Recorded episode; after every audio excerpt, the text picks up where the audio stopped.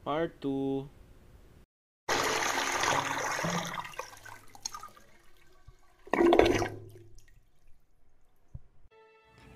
At yun na nga, time to go home na Ate Lufa.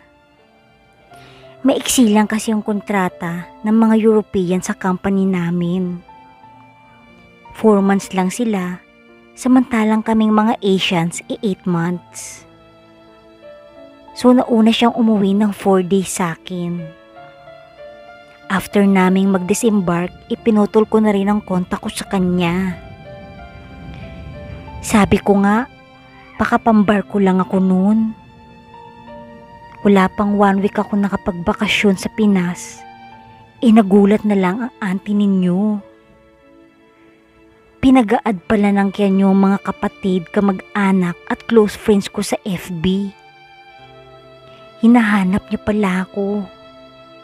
Bakit hindi ko daw siya kinukontak?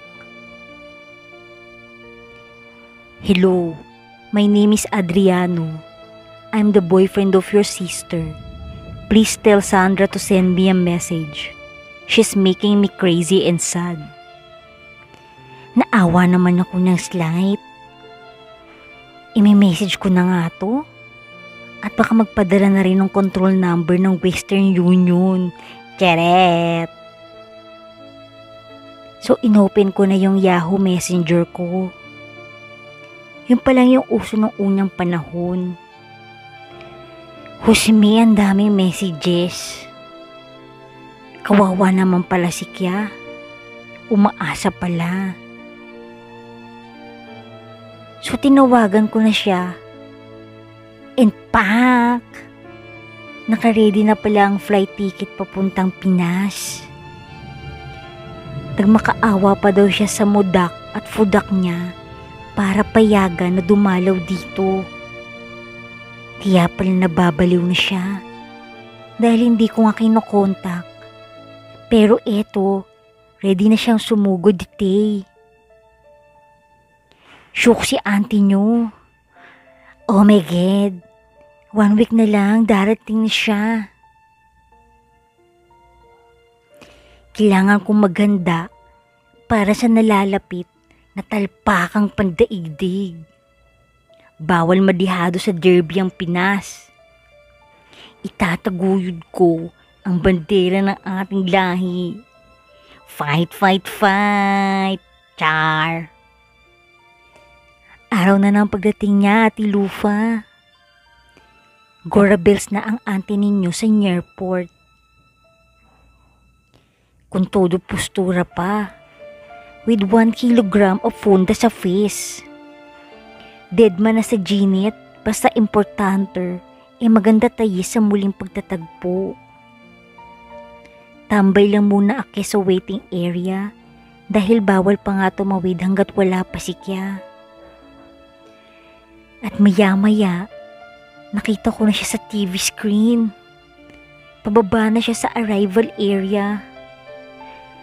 Diyos ko, sobrang excitement ko para ako maiihi tapos nagko-close open yung boots na wet packs ko. Oh, huwag kayong ano dyan ah. Kinilan talaga ako pag nininervyos. Ayun na siya. Sabi ko sa guard, yung naka-white shirt po na foreigner. At di nagtagal, pinatawid na nga ako sa arrival. Nagmamadali akong maglakad, pero yung paligid na slow motion.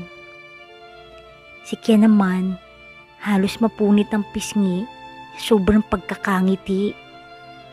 Parang nakakita siya ng aparisyon ng isang Diyosa. Sinalubong ako ng maigpit na yakap na may halong buhat na maladon sulweta. You're finally here, sabi ko. I cannot stay without you. You make me crazy. Sagot naman niya. At, sinakmal ako mga bekswang sa harap ng madlang people. Napatumbling pati mga tambay na taxi driver. Tapos hinila ako sa bewang, sa baybulong. Your tutut so expensive, I need to buy the plane ticket immediately to follow you here. Ano ba kayo nakakaya? Feeling masikip.